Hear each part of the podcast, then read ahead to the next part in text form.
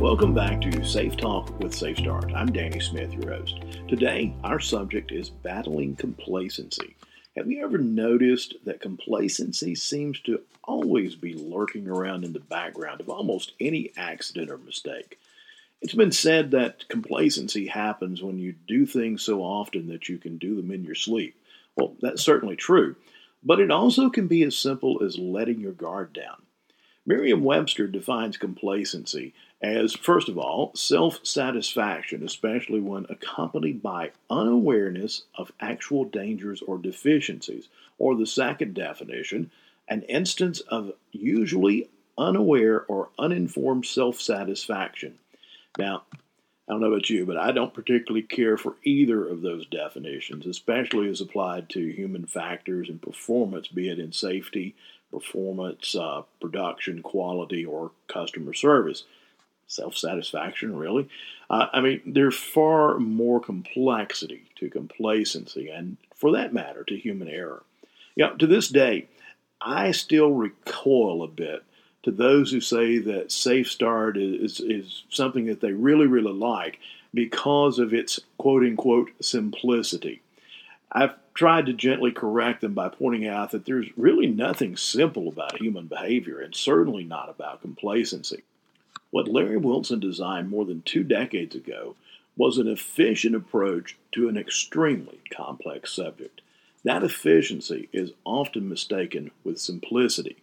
Trust me, I, along with many others, have explored the mind of Larry Wilson, and well, there's not a simple thing in there. Okay, that may not have came out exactly right, but I think you get the point, all right?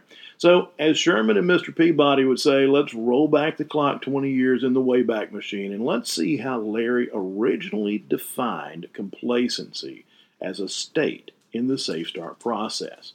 It read like this Complacency, familiar enough with the hazards to become considerably less concerned over time, contributes significantly to not watching or thinking about what you're doing. For those of you who've been around as long as I have, you may recall what we used to call the definition card. Uh, we don't use that one anymore. Uh, it was handed out during Unit 1. And that literally, that definition I read you a moment ago, is word for word from that card. So, after a bit more research, Larry expanded that definition to include two stages in what we now call the complacency curve. In stage one, the fear of the risk involved with a particular task is no longer preoccupying, so our minds can start to wander. And as we move further down the curve to stage two, we're no longer thinking about risk unless we have some form of external stimulus. To put it another way, there is no internal stimulus or fear.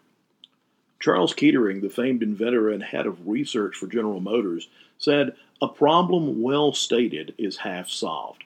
In our case, a proper definition gets us halfway there. So let's revisit Larry's definition of complacency one more time and just kind of take it piece by piece, if you will. Complacency, familiar enough with the hazards to become considerably less concerned over time, contributes significantly to not watching or thinking about what you're doing. And on the complacency curve, stage one, no longer being preoccupied so that you're with the hazard so that your minds can wander. And then in stage two, we're no longer looking or thinking about the risk unless we have that external stimulus or there's no internal stimulus or fear. So now that we've got the proper definition, now we can talk about how we're going to battle complacency. Let's talk about some strategies here. Uh, if you're going to battle complacency, the first thing you got to realize is that you've got to do something active. That's fairly straightforward. But if you look at the four critical error reduction techniques, the CERTs, Three of those are definitely very active, analyzing close calls and small errors to prevent agonizing over the big ones, looking at others for the patterns that increase the risk of error, and working on habits. I mean, you can't always be thinking about safety, so you want your habits to be as strong as possible. By the way, have you ever noticed that Larry dedicated 75% of the CERTs to battling complacency? That's just a glimpse into how difficult and how costly complacency can be. So, my first advice in how to battle complacency is to revisit those three certs on a constant basis. Probably the next best option is rate your stating using the rate your state cards. I did a previous podcast on Rate Your State, so I won't go into that real in depth today. But you can think of Rate Your State as an informal but systematic Safe Start observation. You could walk someone through the Rate Your State card, or you could do that as a self observation. The point of Rate Your State is to gauge the four states before performing a job or a task. That helps you to check out these states pre job, or at the very least, puts those states top of mind should you encounter those states while you're doing the job. Another way of putting this would be rate your state helps keep us from being complacent about the effects of the other three states. The next tool for battling complacency is incorporating the Safe Start concepts into your near miss reporting system. While the incident has already occurred, and since it was a near miss, the learning is still free, if you will, so to speak. Uh, reviewing near misses through the lens of Safe Start may give you an opportunity to, to really appreciate how often complacency plays a role in all incidents. Reviewing the small stuff to prevent agonizing over the big stuff, you'll probably recognize that as cert number two. Although there's a bit more to that particular cert than just applying it to near miss reporting and or reviewing near misses. But incorporating the Safe Start concepts into your near miss reporting is certainly an opportunity to spot where you or the organization may have grown complacent. Another area that many have tackled complacency is in their observation and feedback processes.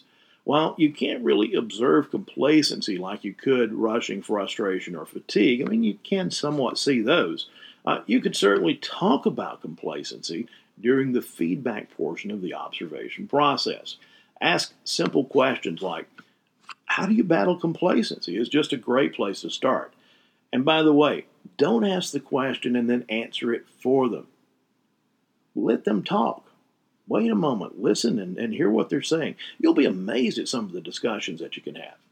Another great question to ask is, uh, and I love this one hey, if your friend's uh, best friend's son or daughter came to work here and your best friend asks you, hey, can you just kind of show them the ropes? Can you keep an eye on them? What's the one important piece of advice that you would give them to help keep them safe?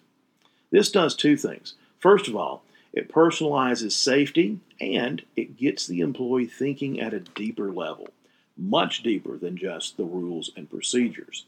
Secondly, it helps employees recall hazards that they themselves have become complacent with. Also consider adding the Safe Start concepts to your JHAs or JSAs, whichever you're using.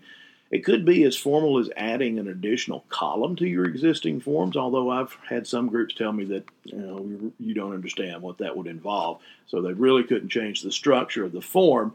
So in those cases, I just recommend adding the states and the errors as a part of the hazard problem or problem column, and the certs as a, a part of the solution column along with things that they would normally have there that come from the traditional hierarchy of controls. Uh, my suggestion, by the way, is to, to pick the key task that your group does. I say task, I mean task.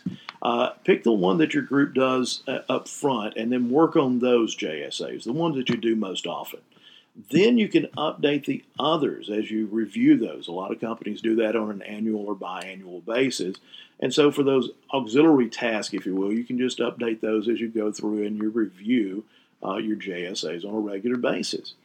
Uh, if you can't add columns to your existing form, or if you can't at least insert the states errors and certs into your existing forms, uh, then you could do something just as simple as reviewing a Safe Start card after you go through your traditional JHA and discuss when you're likely to encounter those states during that particular task. Combating complacency at work, home, or on the road doesn't have to be complicated, but it does, however, have to be active. It could be as simple as placing a Safe Start card or a piece of PPE in a highly visible spot to remind you of complacency before starting a job. Any visual reminder you can think of will help. Think about, I mean, the post it note folks, man, they made a fortune off this concept. So, for more information about complacency, be sure to drop in on safestart.com. If you would, just go up into the search engine and just type in complacency there, and you'll find all sorts of links to, to things, including several articles that have been written by our staff through the years on the subject of complacency. And as always, you can reach out to your account managers and they'll help you as well. I'm Danny Smith for Safe Talk with SafeStart, and thanks for listening today.